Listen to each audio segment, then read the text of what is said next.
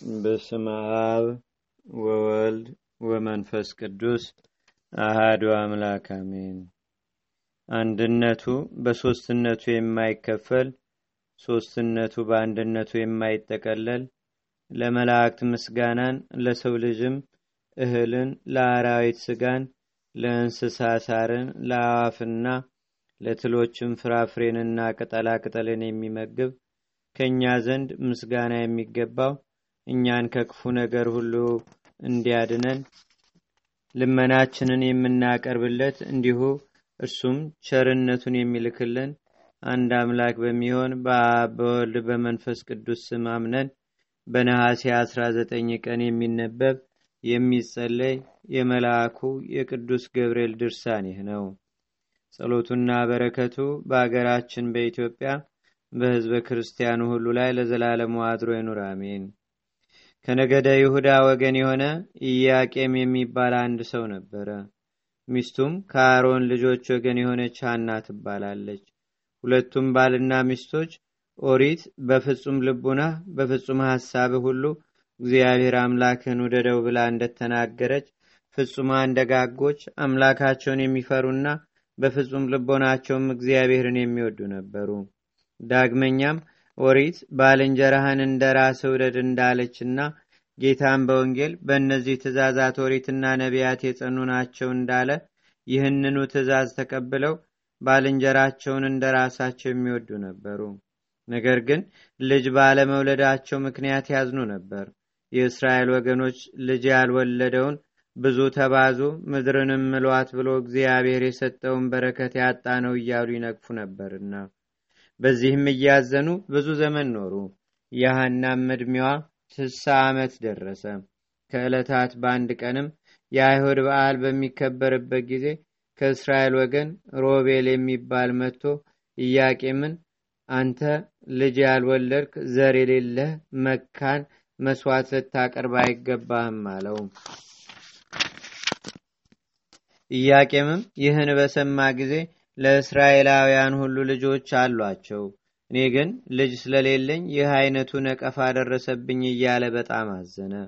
እርሱም ሮቤል የሰነዘረበትን ነቀፋ ለሚስቱ ሳይነገር አርባ ቀንና አርባ ሌሊት በመጾም እግዚአብሔርን በጸሎት ለመለመን ወደ በረሃ ገባ። ከዚያም እግዚአብሔር የለመንኩትን እስኪሰጠኝ ድረስ እህል ውሃ ፈጽሞ አልቀምስም፣ ጸሎቴ መብልና መጠጥ ይሁነኝ እንጂ በማለት ቁርጥ ሐሳብ አደረገ። ሚስቱም እንደዚሁ እግዚአብሔር ልጅ ይሰጣት ዘንድ ከቀኑ ዘጠኝ ሰዓት ሲሆን ጸሎት ለማድረስና ለእግዚአብሔርም ታመለክት ዘንድ እያለቀሰች ወደ ቤተ መቅደስ ሄደች። በምትሄድበትም ጊዜ ታላቅ ዛፍና በላዩም ላይ ወፎች ከልጆቻቸው ጋር ጭው ጭው እያሉ ሲጨዋወቱ አየችና አቤቱ ፈጣሪ እነዚህንም ፍጥረታት ባርከህ እንዲባዙ ያደረግካቸው የእኔንም ልመናዬን ስማ። በቤቱ አቤቱ እኔ ባሪያ በምን እመሰላለሁ? በብቸኛ ወፍ ነውን? ለወፎችስ እንኳ ልጆች አላቸውና በእንስሳት ነውን? ወይስ በአራዊት የምመሰለው? ለእነርሱም ደግሞ ልጅ አላቸው። እንዲሁም በምድር ላይ እንዳልመሰል ምድርም ፍሬ ትሰጣለች።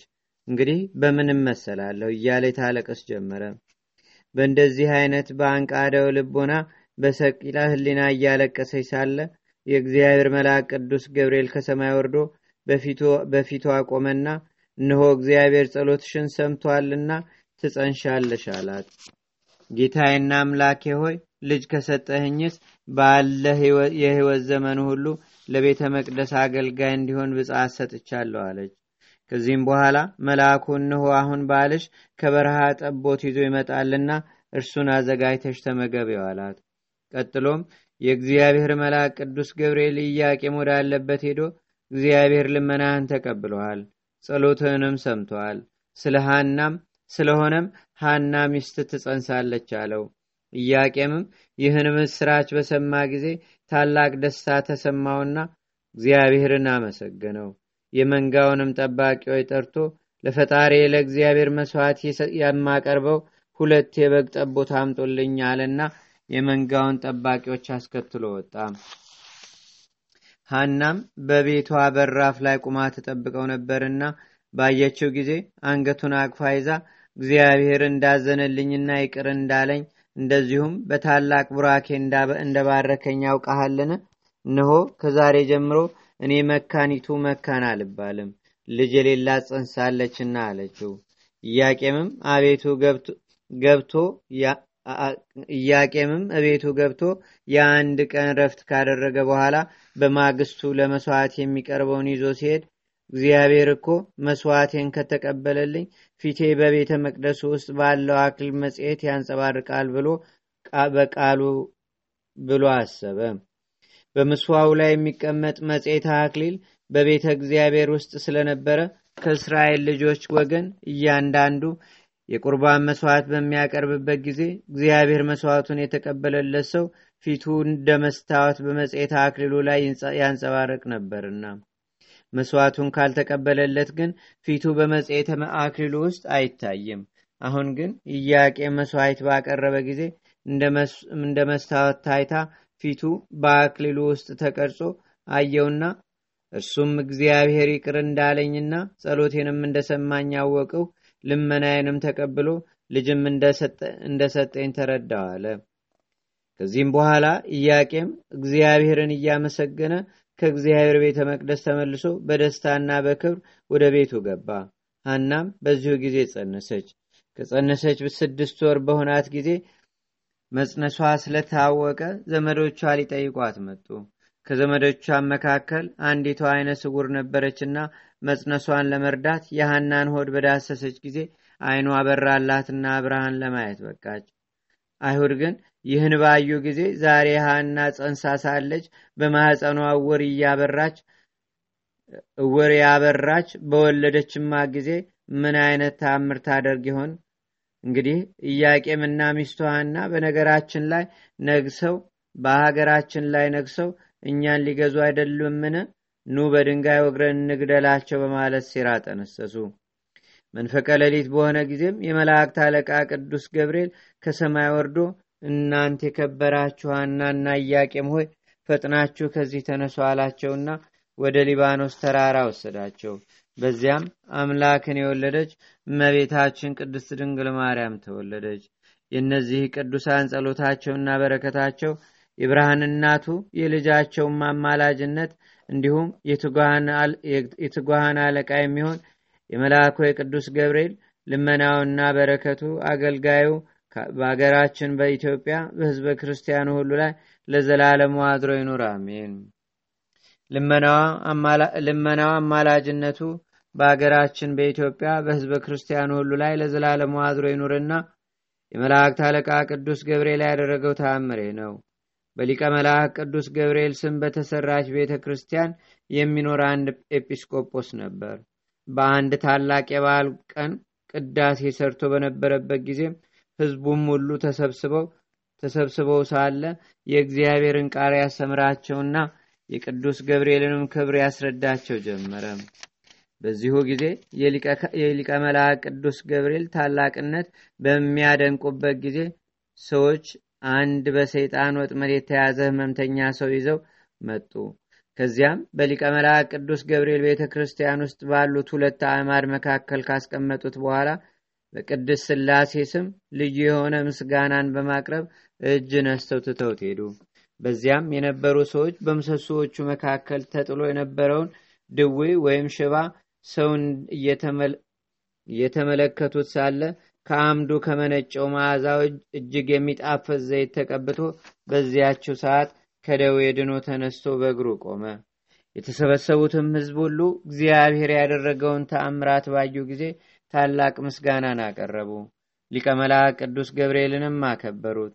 የዳነውንም የዳነው ሰውም በቅርብ ሆኖ ለማየትና ከምሰሶዎቹ ዘንድ ለመድረስ አንዱ በአንዱ ላይ እስኪወድቅ ድረስም እየተሽቀዳደሙ ሄዱ። ያም ጋኔን ያደረበት መጻጉ ሰው ከመካከላቸው ተነስቶ እንደ ፈረስ እየሮጠ ሲሄድ ያዩ ሰዎች ሁሉ እጅግ በማድነቅ መላእክትን የፈጠረ እግዚአብሔርን አመሰገኑ። ለመላእክት አለቃ ለቅዱስ ገብርኤል ለሕዝበ ክርስቲያኑ ሁሉ ላይ በዘላለሙ አድሮ ይኑር፣ አሜን። እኛንም በጥምቀት የተወለድነውን ሁላችንንም በወዳጁ በሀገራችን በኢትዮጵያ በህዝበ ክርስቲያኑ ሁሉ ላይ ለዘላለሙ አድሮ ይኑር አሜን። ጸሎቱ በረከቱ ከሀገራችን ከኢትዮጵያ ከህዝበ ክርስቲያኑ ሁሉ ጋር ለዘላለሙ አድሮ ይኑርና የመላእክት አለቃ ቅዱስ ገብርኤል ያደረገው ተአምር ይህ ነው ቁልቁልያኖስ የሚባል መኮንን አገረ ገዥም ሰማዕት ጢሞቴዎስን ለጣዖት እንዲሰግድ ጠይቆት አልሰግድም ስላለው ሰውነቱን ድኝ ቀብተውና በዛፍ ሙጫ ለስነው ከእሳት ውስጥ እንዲጨምሩ ታዘዘና እነሱም እንደታዘዙት አደረጉ። በዚያን ጊዜ የመላእክት አለቃ ቅዱስ ገብርኤል ከሰማይ ወርዶ ከተፈረደበት መከራና ስቃይ በብርሃናዊ ክንፉ ከልሎ አዳ ነው አማላጅነቱ በአገራችን በኢትዮጵያ በህዝበ ክርስቲያኑ ሁሉ ላይ ለዘላለሙ አድሮ ይኑር። አሜን።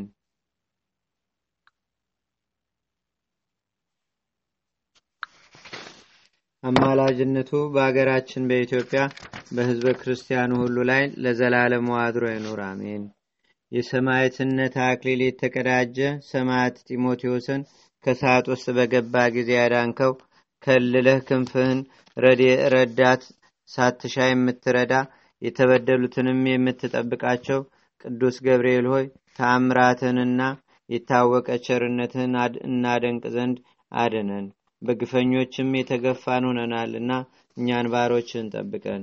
የመልአኩ የቅዱስ ገብርኤል ረድኤትና በረከት አማላጅነቱም በአገራችን በኢትዮጵያ በህዝበ ክርስቲያኑ ሁሉ ላይ ለዘላለሙ አድሮ ይኑር። አሜን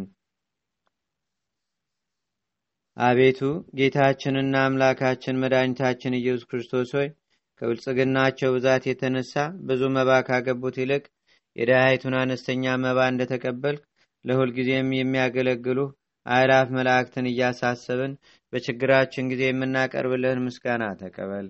ቅዱሳን ነቢያት የወንጌል ሰባኪያን ሐዋርያት ሰማዕታትና ጻድቃን ትጉሃን መላእክትና ፍጹማን ደናግል እንዲሁም ደጋጎች መነኮሳት ሆይ ልጅ አዋቂ ሳይለይ የምንሰበሰብባትን ይህችን ጉባኤ ቦታ ባርኩ።